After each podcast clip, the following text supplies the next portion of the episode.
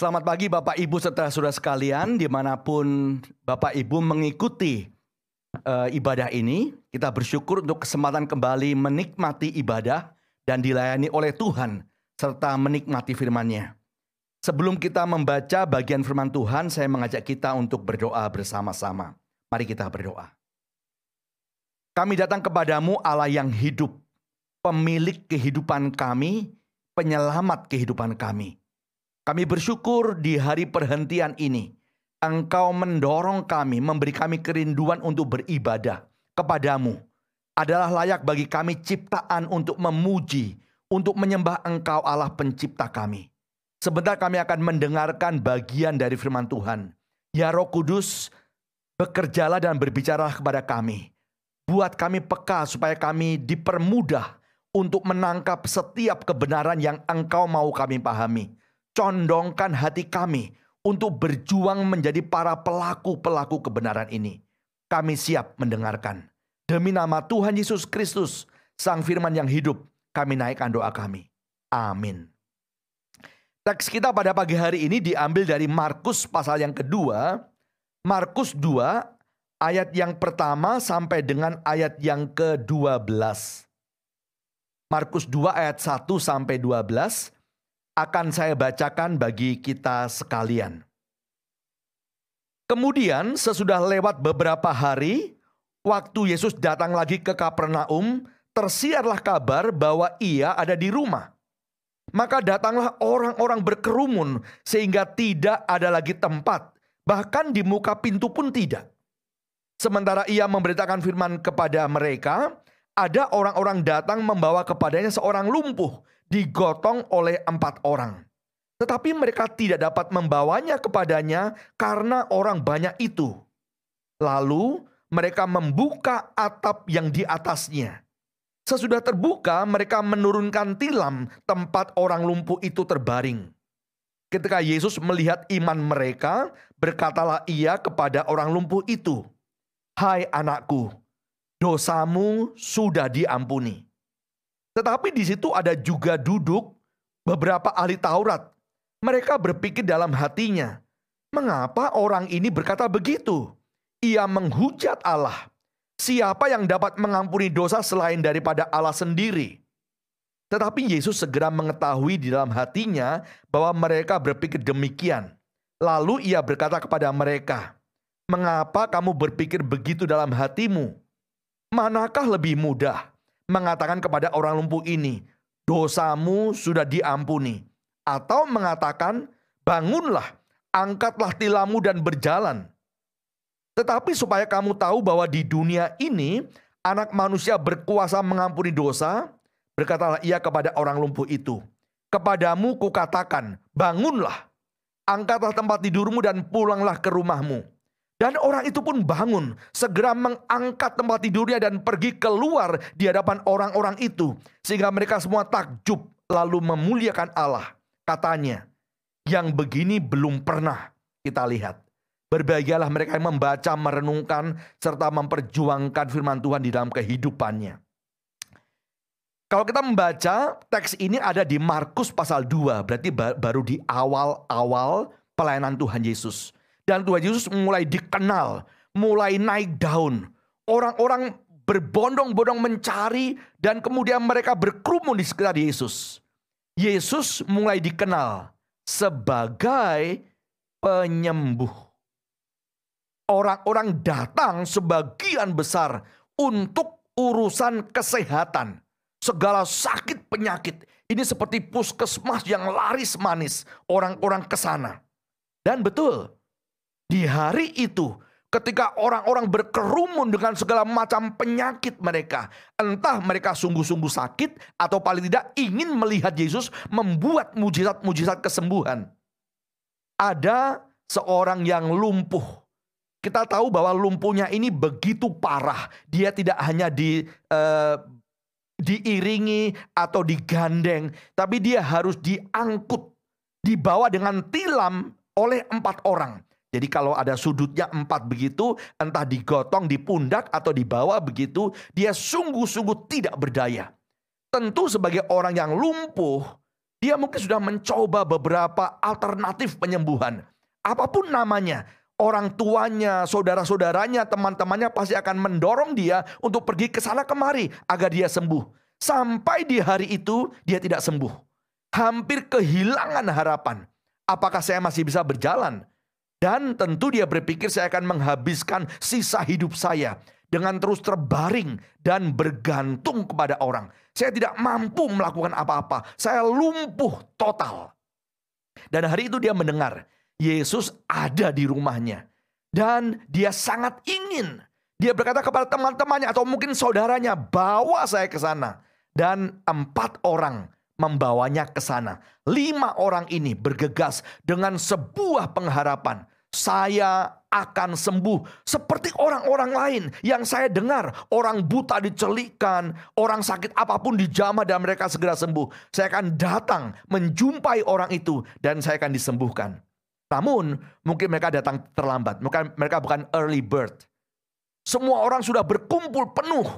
Mereka tidak bisa mendesak ke depan dan mereka tidak diberi kesempatan mendesak ke depan. Semua orang berkata, kami juga punya kepentingan. Di titik itu, mungkin mereka bisa frustrasi, berhenti, dan give up. Ya sudahlah, kalau memang waktu belum waktunya. Ya sudahlah, bagaimana kalau kita cuma sendiri, kita bisa menerobos. Ini kita perlu membawa orang. Mungkin mereka berdiskusi, kembali pulang atau bagaimana. Dan kemudian mereka berkata, maju terus, maju terus. Mereka kemudian mencoba naik ke atap. Tentu tidak mudah dengan membawa seorang yang lumpuh. Empat orang naik ke atap, bagaimanapun caranya tidak mudah. Bukan cuma itu, sampai di atap mereka membongkar, sampai di roof mereka membongkar atap dan menurunkan orang itu dengan tilamnya. Kalau kita mencoba berimajinasi bagaimana orang membongkar atap. Kemudian mencoba mencari tahu kira-kira di posisi mana Tuhan Yesus berada. Membongkar atap saja sudah menimbulkan keributan. Orang sudah pasti berteriak, ngomel. Dan ketika atap itu terbuka, bagaimana menurunkan orang lumpuh dengan hati-hati. Jangan sampai jatuh. Mungkin dibuat tali empat yang sama-sama harus seimbang dan seterusnya. Singkat cerita, tubuh itu turun dan persis di hadapan Tuhan Yesus. Semua orang melihat Yesus menatap orang ini. Dan si lumpuh itu merindukan satu kata saja. Berjalanlah. Dia menunggu bertahun-tahun. Dan hari itu dia berada di hadapan tokoh kesembuhan ini. Kata yang ingin dia dengar dan sahabatnya dengar dan orang-orang dengar adalah bangkit, berjalanlah. Tuhan Yesus melihat seluruh proses itu. Sewaktu tilam diturunkan. Dia memandang si lumpuh ini. Dia memandang teman-temannya. Dia memandang orang banyak. Dan kemudian dia berkata, Hai anakku, dosamu sudah diampuni. Sebuah perkataan yang tidak match, tidak nyambung, tidak seperti yang diharapkan. Yang ingin didengarkan adalah bangkit atau bangun dan berjalanlah. Kata yang didengar adalah dosamu sudah diampuni itu menimbulkan paling tidak dua reaksi. Yang pertama adalah reaksi para ahli Taurat. Ini siapa? Perkataan dosamu sudah diampuni itu membuat satu implikasi besar. Mereka sama-sama tahu dan yakin hanya Allah yang bisa dan boleh mengampuni dosa. Kalau ada seseorang mengatakan dosamu sudah diampuni, dia seperti proklaim, dia seperti mengaku, aku adalah Allah yang berhak mengampuni dosa. Kelompok kedua atau kemungkinan kedua orang reaksi orang-orang adalah ya tentunya kalau kalaupun saya saya umpamakan ya saya kepada saya dibawa seorang lumpuh. Pak Petrus ini ada orang lumpuh nih ada dua pilihan saya ngomong. Saya ngomong dosamu sudah diampuni atau saya berbicara bangkitlah dan berjalanlah. Mana yang saya pilih? Mana yang lebih mudah Kalau implikasi teologis mengatakan dosamu sudah diampuni, itu berarti saya mengaku sebagai Allah. Namun terus terang lebih mudah mengatakan dosamu sudah diampuni. Selesai. Kalau saya memilih perkataan kedua, ini beresiko berat. Bangunlah, bangkitlah dan berjalanlah. Dan orang-orang nunggu. Jalan nggak ya? Kalau dia tidak berjalan, reputasi saya akan hancur. Orang-orang akan tertawa. Jadi lebih aman, lebih mudah mengatakan dosamu sudah diampuni. Dan itulah nyinyiran atau dugaan orang-orang. Ini mungkin yang jenis ini nggak bisa sembuh nih. Ya ini nggak bisa sembuh nih. Jadi Yesus cari aman. Mendingan dia ngomong dosamu sudah diampuni. Beres. Ya. Orang kan nggak tahu apa yang sedang terjadi. Itu kan supranatural dosa diampuni ini. Kalau Yesus mengatakan bangun dan berjalanlah, tidak bangkit, tidak jalan, reputasinya akan hancur. Yesus tahu dua dua kemungkinan itu. Jika dia berkata, kamu pikir saya tidak bisa membuat dia berjalan? Bisa kok. Kemudian kita membaca, Yesus berkata, bangunlah, berjalanlah, angkat tilammu, dan dia pergi keluar dengan sorak-sorai. Dia datang dengan diangkut, diangkat tilam. Dia pulang dengan mengangkat dan mengangkut tilam. Luar biasa sekali.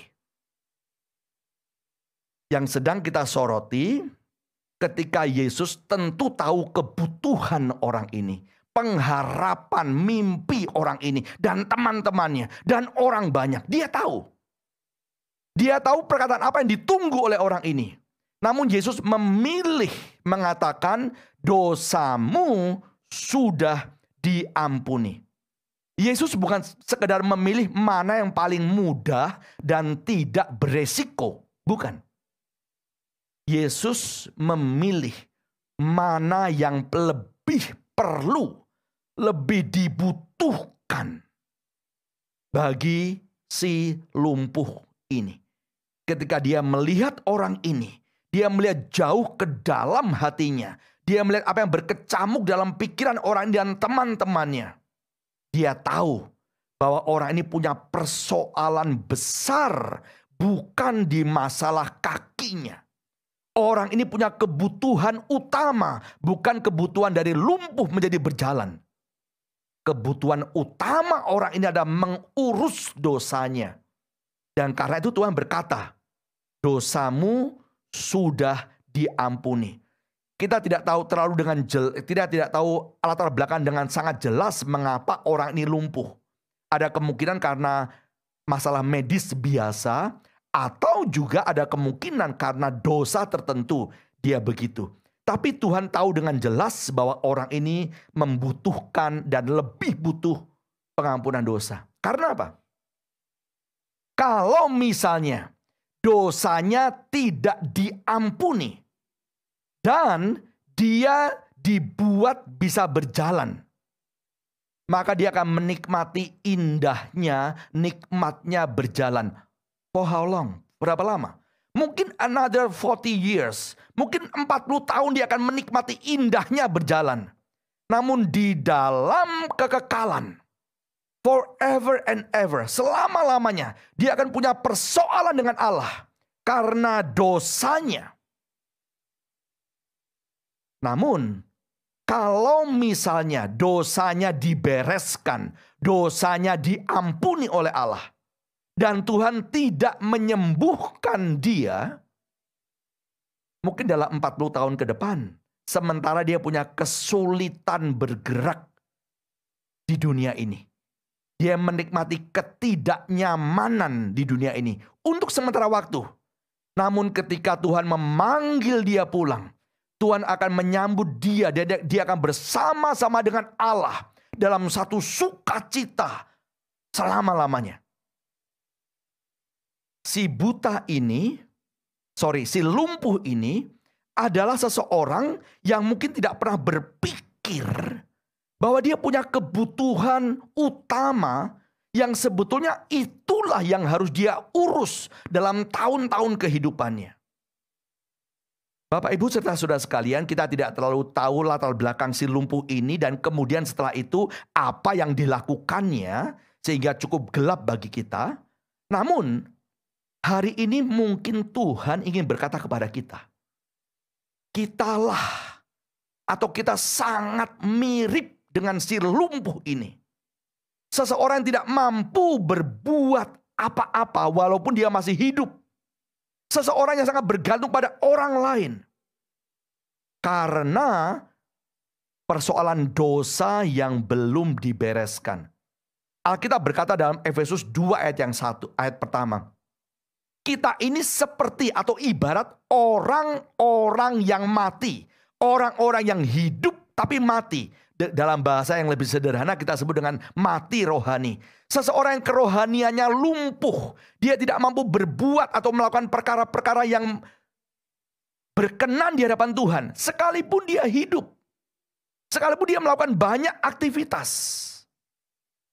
Seperti si lumpuh yang tidak merasa bahwa dosa adalah persoalan utama dia, banyak orang yang tidak merasa bahwa dosa, kelumpuhan rohani, mati rohani adalah persoalan utama kita.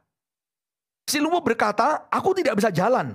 Itu yang aku rasakan di depan mata. Aku ingin jalan. Mengapa aku tidak bisa jalan? Aku butuh disembuhkan. Kita sering kali melihat persoalan-persoalan di depan kita. Kegagalan dan ketidakmampuan di depan kita. Bisnis saya bangkrut. Keluarga saya porak-poranda. Studi saya kacau. Saya mengalami ini dan itu. Saya sulit. Dan kita berkata itulah masalah utama saya. Studi, bisnis, keluarga, karakter, dan seterusnya. Benar. Si lumpuh tidak bisa berjalan. Itu persoalan. Seperti kita juga punya banyak persoalan di dunia ini. Namun Begitu kita melihat sekolah atau studi, bisnis, keluarga sebagai persoalan utama dan yang paling penting, yang paling mendesak, maka dia akan muncul ke permukaan dan menimbun persoalan utama sesungguhnya. Si lumpuh tidak lagi punya waktu untuk mengevaluasi hidupnya dengan Allah kematian rohaninya, dosanya. Gara-gara apa? Dia berkata, saya ingin jalan, saya ingin jalan, saya ingin jalan, saya ingin jalan. Itu begitu mencuat. Seperti kita.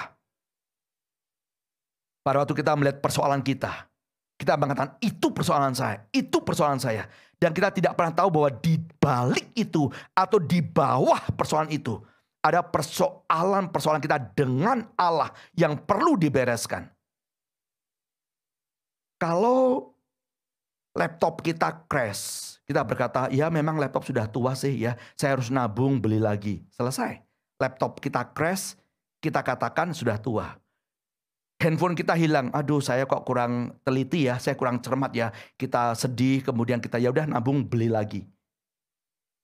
Kita pening kepala, sakit kepala yang begitu hebat, kita katakan mungkin saya kurang tidur, ambil panadol, selesai ada banyak kegagalan, ada banyak kesakitan, ada banyak ketidaknyamanan, ketidakberuntungan. Kita segera jam kepada sebuah persoalan. Ini persoalan biasa, bagaimana menyelesaikannya. Sangat jarang orang bertanya, Tuhan, mengapa laptop saya crash? Mengapa handphone saya hilang? Mengapa engkau mengizinkan saya pening sakit kepala? Ada apa? adakah sesuatu yang perlu saya urus dengan engkau melalui peristiwa ini? Apakah engkau sedang berbicara kepada saya? Atau mungkin engkau sedang berbisik kepada saya waktu dompet saya hilang. Dan engkau mulai berteriak kepada saya waktu laptop saya crash. Dan akhirnya engkau akan memukul saya. Itu tidak tiba-tiba. Karena kita tidak pernah mengurus sesuatu yang jauh lebih esensial. Kalau kita melihat bagaimana orang ini bertemu dengan Yesus dan itulah sebetulnya obat utama dari kelumpuhannya. Persoalan dosanya itu hanya bisa diurus oleh Tuhan Yesus yang mengklaim sekaligus saya adalah Allah yang berhak mengampuni dosa. Dan apa dasar pengampunan itu? Ada dua nanti ya. Yang pertama adalah si lumpuh ini sebetulnya tidak punya hak untuk memaksa Tuhan Yesus menyembuhkan dia. Siapa dia? Dia tidak bisa setelah itu keluar, dia bersaksi sana kemari yang berkata, kamu tahu nggak? Hari itu ketika kami begitu hebohnya, kami membongkar atap, kami menurunkan tilam dengan sangat rapi di depan dia. Dia terpesona loh. Dia kagum loh dengan kerjasama kami. Ini teamwork yang baik. Waduh ini kesehatian yang patut ditiru. Saking kagumnya Tuhan, dia mengampuni dosa saya dan dia membuat saya berjalan. Ada sesuatu dalam diri saya, diri kami yang membuat dia begitu terpesona. Tidak. Tuhan Yesus tidak harus menyembuhkan dia. Ada banyak orang lumpuh di negeri itu, ada banyak orang buta di negeri itu yang sakit yang juga Tuhan tidak sembuhkan. Kita bisa katakan only by his grace. Hanya karena kemurahan, hanya karena kemauan, hanya karena belas kasihan Allah, maka dia menyembuhkan si lumpuh ini. Bahkan dia mengampuni dosanya. Dasar pengampunan itu adalah kalau kita melihat bukan karena orang itu begitu kasihan. Aduh Tuhan lihat dia sudah cukup apa dewasa, sudah cukup berumur, namun kok masih lumpuh ya. Tuhan berbelas kasihan jatuh hati kepada tidak. Dikatakan oleh Alkitab melihat iman mereka. Melihat iman mereka. Nah, kita tidak tahu Bagaimana cara Tuhan Yesus memandang iman mereka. Sesuatu yang tidak terlihat bukan. Namun kita percaya dengan sangat jelas iman yang mereka miliki entah mulai dengan sebuah keyakinan bahwa Yesus itu pribadi yang berbeda. Bukan tabib seperti tabib yang lain. Dia bukan pengajar yang yang seperti pengajar lainnya. Dia berbeda. Orang ini adalah orang yang ketika mengajar dengan sebuah keyakinan dan dengan mujizat-mujizat dia ini berbeda. Kemudian mereka punya keyakinan bahwa orang yang akan dibawa akan disembuhkan. Dan kita juga tidak tahu seberapa jauh mereka mendengarkan khotbah-khotbah Yesus sebelumnya. Tapi Yesus melihat iman mereka dan Yesus berkata, "Anakku, dosamu sudah diampuni." Ada dua hal. Satu, Yesus melihat iman mereka dan sebagai pengajaran yang kokoh dari gereja, iman itu pun adalah anugerah Allah. Ada banyak orang yang pernah mendengar tentang Yesus. Ada banyak orang yang mungkin berkerumun di seputar Yesus. Namun tidak semuanya beriman. Hanya beberapa yang beriman. Kenapa? Kemudian Allah mengatakan, aku mau mengampuni dosamu, aku mau menyembuhkan engkau. Ada iman dan ada anugerah. Dalam Efesus 2 ayat 8 dan 9 dikatakan demikian. Sebab karena kasih karunia, kamu diselamatkan oleh iman atau melalui iman. Itu bukan hasil usahamu, tetapi pemberian Allah. Itu bukan hasil pekerjaanmu. Jangan ada orang yang memegahkan diri.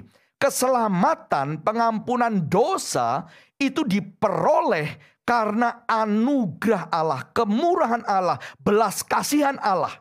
Dan kalau kita melihat sokol sarananya adalah iman dari orang yang menerima anugerah tersebut.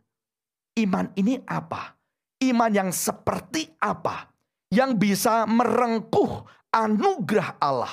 Yang bisa menyambut anugerah Allah. Iman adalah sebuah keyakinan, sebuah kepercayaan mutlak untuk apa yang Allah lakukan atau Allah katakan. Sebuah keyakinan serta pengandalan kepada pekerjaan Allah dan kepada perkataannya. Kalau kita berbicara mengenai dosa dan keselamatan orang percaya, jelas sekali apa yang Allah lakukan bagi dosa kita adalah Kristus datang ke dunia. Dia hidup sama seperti manusia. Kemudian ia mati di salib.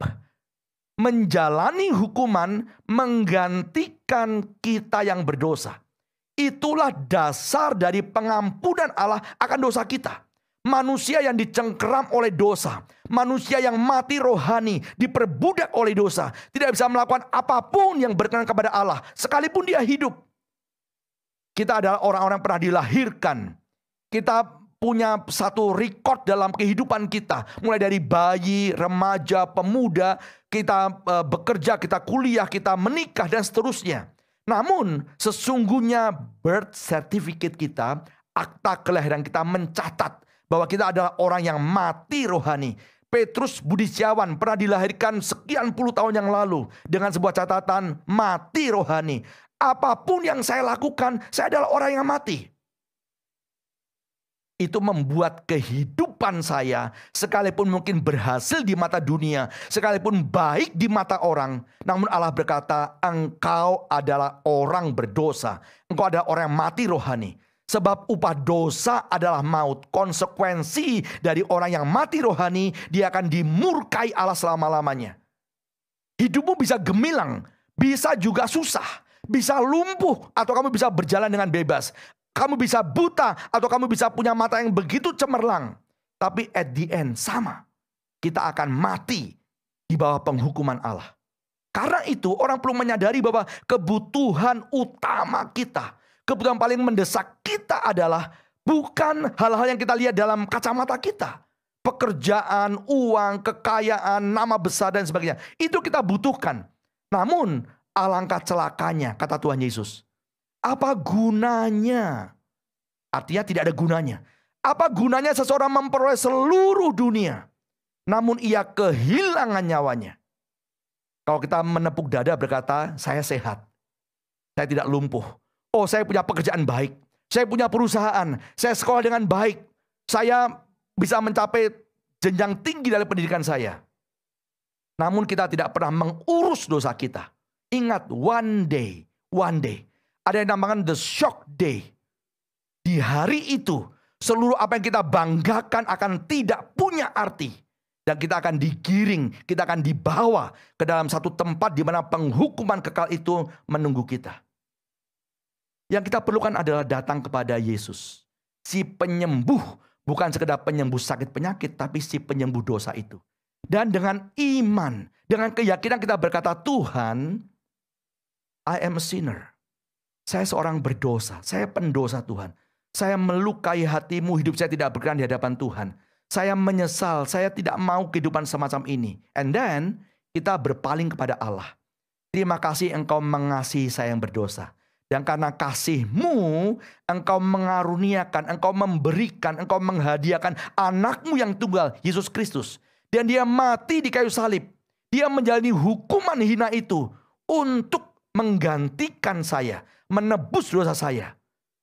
Saya percaya itu walaupun saya tidak melihatnya. Saya mengaminkan itu. Dan bukan cuma sekedar percaya fakta, mengaminkan fakta. Saya menyandarkan hidup saya kepada karya itu. Karya itu menjadi pegangan saya. Saya mengandalkan karya itu bagi keselamatan saya. Tuhan ampuni saya, jadilah juru selamatku secara pribadi. Iman yang semacam itu yang membuat Allah melihat kita sebagai orang-orang yang punya iman yang menyelamatkan. Kalaupun kita sudah diselamatkan bertahun-tahun yang lalu, mari kita mengevaluasi. Kalau kita orang lumpuh yang kemudian berjalan, cara kehidupan apa yang kita perlihatkan sebagai orang-orang yang pernah dibuat berjalan, yang tidak lagi lumpuh. Masih ada dosa-dosa yang bertebaran dalam hidup kita, dosa keseharian yang tetap perlu kita mintakan ampun kepada Tuhan karena itu melukai dia. Ingat, kadang-kadang dia berbicara, berteriak kepada kita karena dosa kita melalui ketidaknyamanan. Tidak harus lumpuh.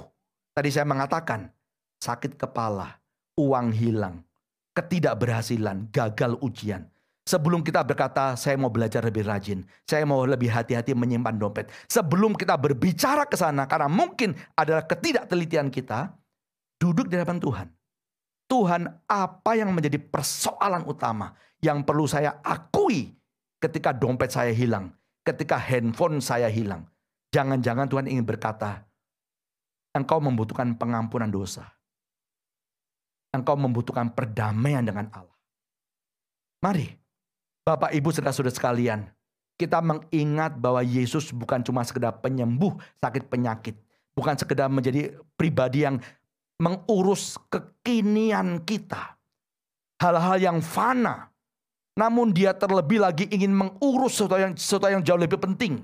Yaitu perkara-perkara yang baka, perkara-perkara yang kekal, yang berkenaan dengan kehidupan kekal kita. Dan itu punya persoalan kuat dengan dosa kita. Bisakah kita masing-masing berkata, saya bersyukur dosa saya sudah diampuni. Iman seperti apa yang kita punyai? Pemahaman, keyakinan, pengandalan seperti apa yang kita miliki berkaitan dengan karya Kristus di kayu salib. Kalau kita tidak terlalu jelas, kita tidak peduli, peduli dengan karya Kristus, sementara kita ingin mencari berkat-berkat termasuk kesembuhan, kita salah besar. Mari kita kembali kepada hal yang esensi. Dan kita bersyukur kalau kita diampuni, diterima, disembuhkan. Kita tidak bisa dengan menepuk dada bermegah mengatakan, saya membuat Tuhan jatuh hati. Saya membuat Tuhan terpesona. Saya membuat Tuhan bisa berbelas kasihan kepada saya. No, It's only by His grace. Sehingga day by day kita hidup grace upon grace. Karunia demi karunia, kemurahan demi kemurahan. Dan itu membuat kita bisa tersungkur terus memuji dia. Dan mengatakan engkau layak menerima segala pujian, hormat, dan kuasa. Karena kasih kemurahanmu. Amin. Mari kita berdoa bersama. Kami bersyukur diingatkan bahwa sangat mungkin ada perkara besar yang belum kami urus dalam kehidupan kami. Kami resah dengan banyak persoalan-persoalan kami. Namun kami tidak pernah resah dengan dosa-dosa kami. Tuhan tolong membuat kami peka datang kepadamu mempertanyakan benarkah dosa kami sudah diampuni berdasarkan karya Kristus di kayu salib dan anugerah yang istimewa itu. Benarkah kami memiliki iman yang kokoh, yang teguh akan karyamu dan kami mengandalkan karya itu dalam kehidupan kami berkenan dengan kehidupan kekal. Tuhan tolong, supaya kami tidak pernah melupakan anugerahmu, kemurahanmu bagi kehidupan kami. Diselamatkan dan disembuhkan dari waktu ke waktu, waktu untuk segala penyakit-penyakit kami apa pun itu. Terima kasih. Demi nama Tuhan Yesus Kristus, Allah pengampun dosa dan penyembuh kehidupan kami. Kami naikkan doa kami.